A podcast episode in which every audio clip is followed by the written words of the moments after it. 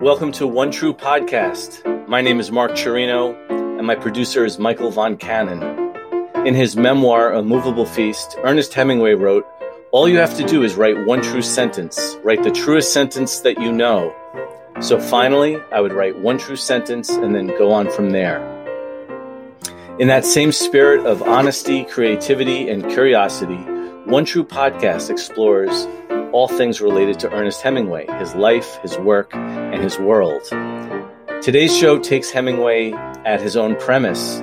We ask our guest a very simple question, his choice for Hemingway's one true sentence and why, and then, as Hemingway writes, go on from there.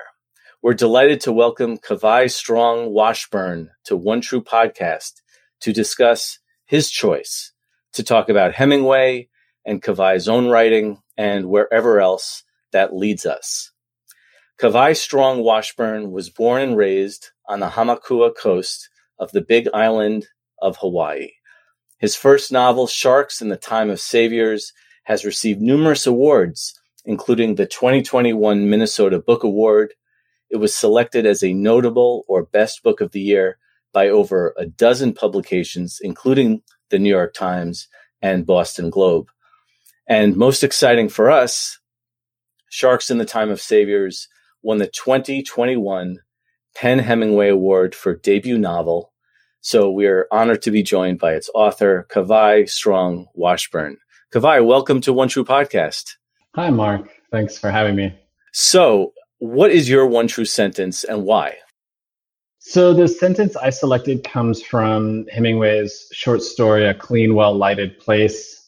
And the sentence itself that I selected is near the end of the story. I think it's within the last, depending on how it's printed, it's in the last page or two of the story, in which one of the waiters from the cafe, in which most of the story takes place, there are two waiters in a cafe, and there's an old man that's there drinking at the end of the cafe's night, and these two waiters. You know, they have their discussion about the who that this old man is, and when it's all said and done, that scene is over the older waiter leaves the cafe after they've closed up and he stops at another place uh, to have a drink of his own or even just to stop there for a second. And when he's there, in his head, he's thinking, and that's where this, this particular sentence comes from in his head. And this sentence is, some lived in it and never felt it, but he knew it all was nada y pues nada y nada y pues nada. Now, why does that jump out at you? Yeah, so I was trying to find a sentence, you know, as much as you can say like one true sentence, which I think is a very, I, that's a noble, that is a very noble pursuit, right? To have one true sentence. And I think, you know, authors, writers always strive for some level of veracity, right? You want what's happening on the page to speak of some, I would say some bigger truth, something you can't just get from, I don't know, reading facts and figures or things like that. But if you can speak to some bigger like emotional truth, I think that's one of the things people really enjoy about literature is when you somebody writes they describe a feeling or a thought or something and it's described in a way you've never you've never seen or felt it before and it somehow illuminates and enriches your understanding of the world and the human experience and all those sorts of things. And so i think for me at least i don't want to put words in hemingway's mouth obviously but for me when when hemingway says you know write one true sentence for me the truth part of it is speaking to that. It's like your ability to take some bigger unnameable or unknowable thing and render it in language in such a way that it feels like true and it feels true in a way that you're like nobody has ever said it that way before. And now i understand this thing differently than i did did before. And, and specifically you know when looking at this story i think that also kind of contains the entire story in it. The essence of the story for me as a reader is contained in that specific sentence when he's when the the narrator is talking about saying you know some lived in it and never felt it but he knew it was all nada e plus nada e nada e plus nada. He's for me the story you can see over the course of the story the two bartenders that are working at that cafe are not bartenders the two waiters that are working at that cafe are having this discussion about this old man. And it's really not a discussion about the old man at least for me as a reader that's the way i read it. I see it as a discussion about bigger things. They're talking about life essentially. And this this older man this older gentleman that's at the bar drinking that doesn't want to leave yet the older waiter clearly understands something about that old man that the younger waiter doesn't. And so it becomes a contrast about youth versus age and, you know, hope and optimism and and and maybe brashness versus experience and you know like a larger ambivalence about the world and it becomes the whole story is about those two things existing in this this one moment and in particular for the older waiter the things he has experienced in his life that that boil down to this idea of it was all nothing right? Or it was nada e plus nada and he goes on to then sort of take the the the Lord's Prayer and he recasts it with this nothingness at the center because I think he's really grappling about this larger issue of of you know life and and soul the soul and like what does life mean right? He's getting at this question of like the meaning of life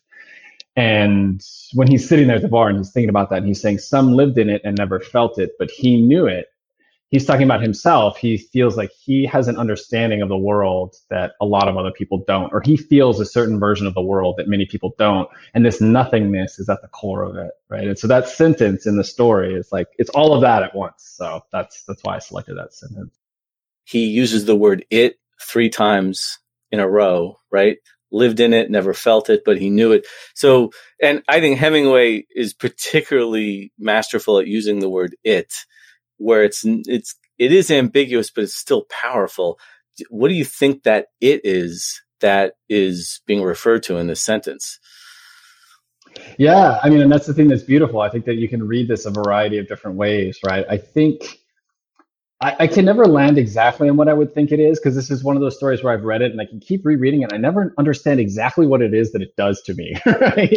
But I, yeah. I think for some, for me, I think when I first read this story, I was I, I was old enough to have I, so I understood I had some experience and understanding of death and grief. And I think I, by the time I read the story, I was in my 20s, right? And so I was also at a stage in my life where I was starting to ask bigger questions, like existential questions.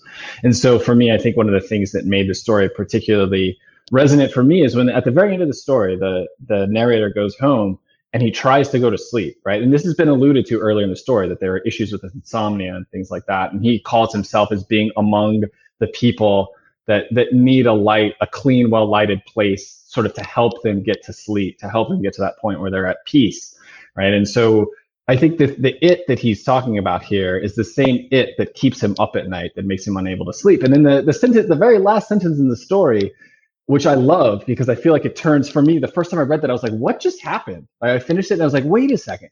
But the thing that was really interesting is when I finished reading the story the first time, and I can still remember this, I felt this strange like kinship with the narrator that I think that I hadn't ever quite read anything that I felt at my the point I was in my life and this story lined up perfectly where I was dealing with all these existential issues and getting a sense that like, you know, life and death are very hard to understand and you can have a lot of feelings about you know what comes after this like what happens after we die right? And it's like such a scary thing to think about.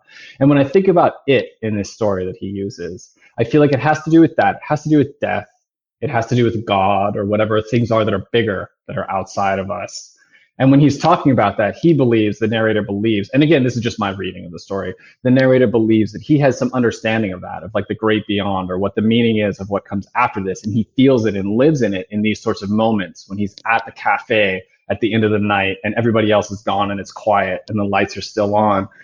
That moment where he gets to exist in that space, there's some peace he gets from that that allows him to be more at peace with the idea of maybe nothing happened. After we die maybe there's nothing. Maybe all of this means absolutely nothing and we die and everything everything else is just meaningless. You know so i think there's something about the it is something right in that space right of that like unknowing and and no and the afterlife as you say the last word of this story is is it many must have it and yeah. in, in that sense it it could be referring to insomnia but who's to say that it refers to the same thing every time that he uses the word it. And if yeah. he named what it actually was, you wouldn't have these new readings every time that you came up with. So it's it's actually it's a it's a beautiful way to to think about it. Stay tuned for this word. Hi everybody. We want to announce the publication of One True Sentence, Writers and Readers on Hemingway's Art by Michael and me the introduction is by Ken Burns and Lynn Novick. Please see onetruepod.com for more information. This episode of One True Podcast is supported by the Hemingway Review the scholarly journal of the Ernest Hemingway Foundation and Society. Michael and I are huge fans of the Hemingway Review. We always read it to see the latest scholarship. You can buy back issues of the Hemingway Review at hemingwaysociety.org backslash journals. Um, so you mentioned that you you came across this story in your 20s. What has been your experience reading Hemingway and either in your education or just your own personal curiosity? Yeah, so I actually for whatever reason when I was in high school, like our English classes that we had in high school, I didn't end up reading any Hemingway in high school, right? So I think I don't know, they just alternate different books and you read some something from the classic quote unquote classic American canon at some point in in high school, but I didn't uh, there was no Hemingway when that happened. I, I can't remember what we read. And but it wasn't it wasn't Hemingway. It might have been The Great Gatsby or something. I can't remember. Was this in Hawaii? It was, yeah, yeah. And so it wasn't until college, like I said, I was in a college English class and it this story was in the anthology that we had for that class. And it, I, the thing that's funny is I don't even think it was assigned. I think I was reading through this anthology later at some point. Um, I think I still had it around in my, you know, my the room that I in that with my roommates and all that, whatever house I was living in at the time um, it was there and I just, I think I happened to be flipping through it or I had been like, I don't know. I think this might have been the first thing I read by Hemingway. It's hard for me to remember because this at this point is almost 20 years in the past. But I, I, I think that this might have been the first story, I, the first thing I ever read by, by Ernest Hemingway. So maybe that's why it has such a strong impression um, on me. But this, this was like the, I think the first story. It's like a three or four page story. So it's a low risk to kind of see what it's all about right? And exactly. as a writer, yeah. as a writer, I wonder how you react to somebody who writes such a um, a story in such so few words, such uh, so few pages. It must be quite a feat to do that. It is absolutely. I think it's the hardest thing. I probably write novels because I'm really bad at writing short stories. no, I am, you know, because I mean, I, I think a lot of writers, published writers, I think for most people, the track tends to be you start out with short stories because you can send those out and get them published. It's kind of like you can you can work your way into becoming a published writer more easily through writing short stories because there are many more venues to get them published. And there's no over you don't have to go through an agent. And it's a it's a lower overhead for for literary magazines to read your short story than it is for somebody to look at your entire manuscript of a novel right? And so between that and the fact that a lot of writers come through i didn't come through an mfa program but a lot of writers come through an mfa program. And the mfa program i feel like it gears you up to publish short stories and things like that as part of your your larger you know writing. And it gives you space as a writer. You can experiment with a lot of different things and try a lot of things out in a short story. And you know at the end of the day if it fails or doesn't work you, you throw it away. But it's you know max probably 15 20 pages for the most part and usually much shorter. Uh, and so i think for a lot of writers it's also not only is it a way to try to break into the industry as far as becoming published but it's also a way for you to hone your craft. And so I think that uh, it's unfortunate that for a lot of people, that's the perception of short stories and their experience with short stories is like, oh, this is how I figure out how to be a writer. And then I write novels because I, for me, I think that really good short stories are fantastic and they're really, really hard. And I think because of the length, a lot of people are like, oh, a short story is not that hard. You know, it's not as hard as a 800 page novel or whatever. And I'm like, no, it's actually a lot harder in my opinion, um, because you really have to figure out what what is this about? What is this thing I'm writing about? And you have to like distill it to its very essence, right? And well, um, like a four page story is like, and one that's this effective, you're just like, dang, dude, that, that is really hard to do. yeah, very compressed. The what, what you're saying about like, what is this about? When you uh, with with what we're talking about with one true sentence in mind, when you sit down to write your novel, are you are you saying I want to write about Hawaii or I want to write about I want to do something in magical realism, or are you dealing? Is your inspiration on a sentence by sentence basis? How did how did you approach your work? So for me, things at a sentence by sentence level are really important, and I think that most writers that come to writing through, say, for instance, either poetry or or the kind of quote unquote literary writing, right? And so this is like, we're not talking about mysteries or romance novels or things like that. And I'm not disparaging those because I think those are all great in their own ways but they typically have less to do with you know, honing the craft of your writing at like a word by word sentence basis. And they have more to do with delivering on some bigger, you know, enjoyment of a plot and characters and things like that. And these are all good things and it's it's good. But for people that come from a poetry or a, you know, like quote unquote literary background, you have this focus on the basic, like the building blocks of a story, which include word choice and sentences and sentence structure, right? And so for me, the books that I enjoyed when I when I first started thinking about writing, some of the books at that point that I encountered, including short stories like this, right? And these are the kind of things like when I first started reading, it was science fiction and fantasy and and like young adult literature and things like that because I started reading when I was young and, and I loved those books. And so for a while, all I read were things like thrillers and science fiction and fantasy. And then sometime in in late high school, college, I started reading things that were in kind of the classic quote unquote literary realm. And that was when I started having experiences like this, right? Where I would read something and I was like, what just happened? I have a feeling now. I, there's something happening with this story and the way I feel about the world that has more to do. It's not just entertainment and sort of like fun imagination in my mind, but it's like talking about the human experience, right? And I think once I started looking at that sort of writing, that was when I started really thinking about how much can you do with a sentence, right? Because that's the thing. You like a whole story, short story can sometimes turn on one sentence, right? You read the sentence and you're like, right there, like if you really read deeply, you'll be like, this moment, this sentence, well, like flip the whole story. Well, do you think a novel can turn on one sentence too? I think so. I I think so. I I haven't read. I can't think of a novel that I read closely enough in like the rereading of it where I was like, oh, this entire novel turns on this one sentence, but I do think you can you can pretty readily identify scenes and even whole chapters or whole sections of a novel that turn on on one sentence. I think you can find those things, but whether or not you could collapse an entire novel's everything it's about to one sentence, I'm not sure. I'm sure that that better writers and better readers than me could probably do that, but I, I have yet to figure it out myself. So if you're thinking about your novel, uh, it, there's not one sentence that either let's say, was sort of was the fountainhead of the entire project. It was more of an idea or an attitude in approaching your work. Is that true? Yeah, yeah, I would think so. I think I certainly, especially in the revisions of the novel, I I think I you start to understand places that parts of it that resonate really strongly with a given section right? And so, for instance, I can think of moments in the relationship between characters in which I'm like, oh, well, their entire relationship is defined by this this sentence, right? Because you could maybe even take it to a scene level, and you're like, I know this scene is kind of the scene that really unlocks their relationship. And then within that scene, you can be like, okay, well, within the scene, where is that moment where that happens? And then you can find kind of a sentence or so around there that happens. But I don't write, I don't think I started any particular section writing from that. I think in the revision process, you start to be like, oh, I'm going to sharpen, I'm really going to sharpen this section here because I know that this is like the most important part about this relationship or, you know, whatnot. Was the first sentence that you wrote of this novel the first sentence of the novel?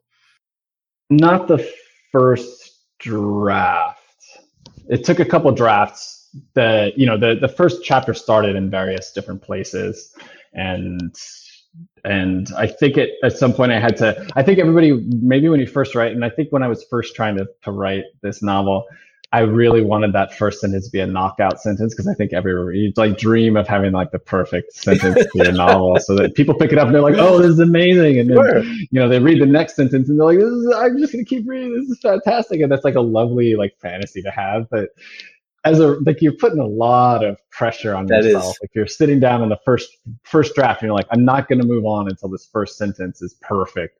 And I've heard of writers that do that, although I think they're probably lying because they want us all to believe. uh, but you know, for me, I finally I did have that pressure. I sat down and I was like, no, I got him. You know, this first sentence has to be good. And I just sat there for too long. I was like, you know what? Nobody has to see any of this. Let me just start right? And so I think it took me multiple revisions before I got to what I had for the opening. And I think in part it's because you really need to know kind of what the end of it is and where your characters are, especially for me with this novel's rotating first person perspective. And so until I really, really know what the character is going to experience in, in detail, in depth, like having their thoughts like oh what are the first things that i want the reader to encounter from this character that encompasses this whole story i don't feel like you can really know that until you've fixed and gotten everything working in the rest of the novel and then you can come back to the start and really get the start to, to be what it should be to uphold what happens over the course of the story as a Hemingway reader, I also think that the way that you use sharks is pretty interesting. Uh, in The Old Man in the Sea or Islands in the Stream, sharks are rapacious and villains of the sea, and your novel pre- presents it in a different way. Yeah, yeah, absolutely. And I have read The Old Man and the Sea, and I actually read it I, when I was studying. I, I mentioned this at the Hemingway Award as well. That I it was also a book that I used to study Spanish. I was living in Central America and found a copy of The Old Man and the Sea in Spanish. And because his language, because Hemingway's language, yeah. because he intentionally makes his language very clean in terms of it's very minimal it is also a great way to learn another language because you don't have to deal with a bunch of tricky adverbs and adjectives and like complicated sentence clauses that have past, you know, change the tense over them or whatever. Like none of those things are in there. So they're actually great books to read when you're studying another language because you get all of the good stuff without it being too complicated from a language perspective. Uh, so I've read, I've actually read The Old Man and the Sea in both Spanish and English. And it's very true. Like the the sharks are like deep villains in the Old Man and the Sea. but you know, in in in Hawaii, right? Like in ancient mythology of the islands, you know, where I was born and raised, sharks and all animals really that are that are kind of central to Hawaiian mythology occupy a very ambivalent place. Meaning, there's a sense of of kinship with those animals and they can also come on they can also come to represent which they do in this novel your like the souls of your ancestor can speak and act through those animals right and at the same time yes those animals can also be aggressors and they can be dangerous. And so in you know in, in, hawaiian mythology sharks are both revered and loved and respected but also feared right? And at times can be aggressors and can be things that are very combative. But i think that there was space for that ambivalence right? Whereas i feel like in western unfortunately, not only because of something like The Old Man and the Sea, but also Jaws. I think Jaws in particular is like this awful. And I think Peter Benchley, my understanding, and I, have only read so much about this, but my understanding is that Peter Benchley later in his life very much regretted the way that Jaws ended up capturing the imagination of Americans in particular in a way that made sharks out to be these incredibly evil things, right? And I think he later on he like started a foundation to try and prevent the like wholesale slaughter of sharks and things like that. Um, this novel, I when I was writing it, I really wanted the I wanted to present sharks in a new light, in a light that I feel like is a more a more truthful light, which is one that's like, yeah, they're they're scary. They're very they can be very dangerous in certain conditions to humans, but there are many situations in which they're not dangerous to humans. But you know, a really funny story, and my wife and I were talking about this the other day, and she had seen something funny, I think, on Instagram or something, where somebody was like, you know, I really feel for sharks because everybody demonizes them, but can you imagine if like fried chicken came skateboarding across your living room, like what would you do? like, That's exactly right. And then I even know surfers that have been attacked by sharks that were like, but this is I'm in their home, right? Like I don't hate sharks because a shark attacked me. Like I'm living, I came to, I'm in playing in their living room, and it's well, the same thing where you're like, yeah, it's like fried chicken skated across. like is somebody gonna think you're evil if you go after it? Well, isn't the duality of sharks just like the duality of nature? And even uh, especially, we can uh, caricature, caricature Hawaii as paradise, but there's also uh, dangerous weather conditions and and natural phenomena in Hawaii too, right? Yeah, absolutely, absolutely. And I think that that's one of the things that is. I think that viewing viewing the world through kind of a tradition traditional like the the, the sort of Anglo-Christian tradition of the United States that that kind of perpetuated the, the, the early history of the United States from the perspective of America, United States of America versus all the first nations that were here before you know settlers showed up and colonized and all of the awful parts of Western history or United States history that have led us to where we are now, those traditions, and I would say particularly like in the, the sort of Christian individualist American tradition of, of man versus world or man versus nature, there, there's, there's like an implicit value system that would place nature in opposition to humans or believe somehow that humans can, that humans can exist beyond the normal terms of nature right? And I don't think that's the case. And I think when people are put in situations in which you have to experience nature in its most raw form, like if you go on like a minimalist camping trip or something where you're really out in the wilderness and there's nothing, you have no tether to like quote unquote civilization to save you. You can get in these situations where you can feel like, oh, I am just a thing existing in a much larger system, and this larger system does not care about me. I do not have any special dominion over it. It could wipe me out in a second, and I'm like any other animal living in this space. You know, any any other living thing, whether we're talking about a tree or an animal or whatever. Like they're all we're all living in this larger system in which there's a certain amount of of I would say um, just like irrelevance of any one particular thing, right? We're all existing in this larger system in which at any given moment you know a person's life can be on no different terms than an animal's life when like an antelope gets chased down by a lion it's part of that system and it doesn't you know and, and so i think that human life can be reduced to those terms as well in a larger natural system and it's hard for people to deal with i think a lot of people want to think of humans as being so special that we can transcend those boundaries but that's not the reality that's a great point uh, kawai would you mind reading your sentence uh, from clean, a clean, well lighted place one more time for us. Some lived in it and never felt it, but he knew it all was nada y pues nada y nada y pues nada.